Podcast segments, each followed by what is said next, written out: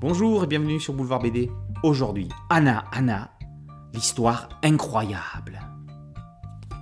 Par une belle journée d'été, Goupille se baigne dans la mer.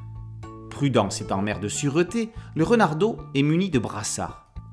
Mais lorsqu'une immense vague surgit, ce n'est pas suffisant pour rester à la surface.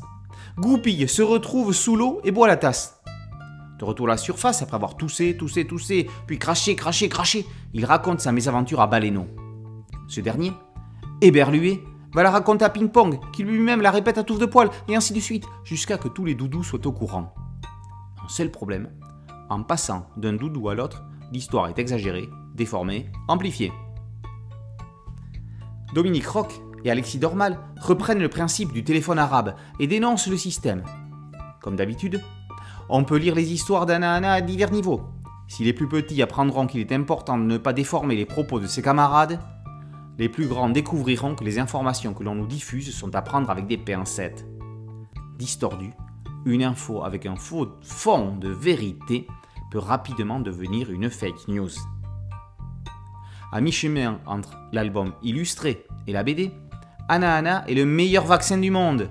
C'est une panacée, un remède universel qui guérit de tous les maux et d'une des maladies les pires, celle qui touche de nombreux adultes, à savoir qu'ils ont oublié qu'ils ont été enfants.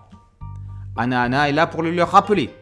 Merci Docteur Rock, merci Professeur Dormal. On reprendrait bien une tasse, mais pas d'eau de mer, mais de Anna Anna.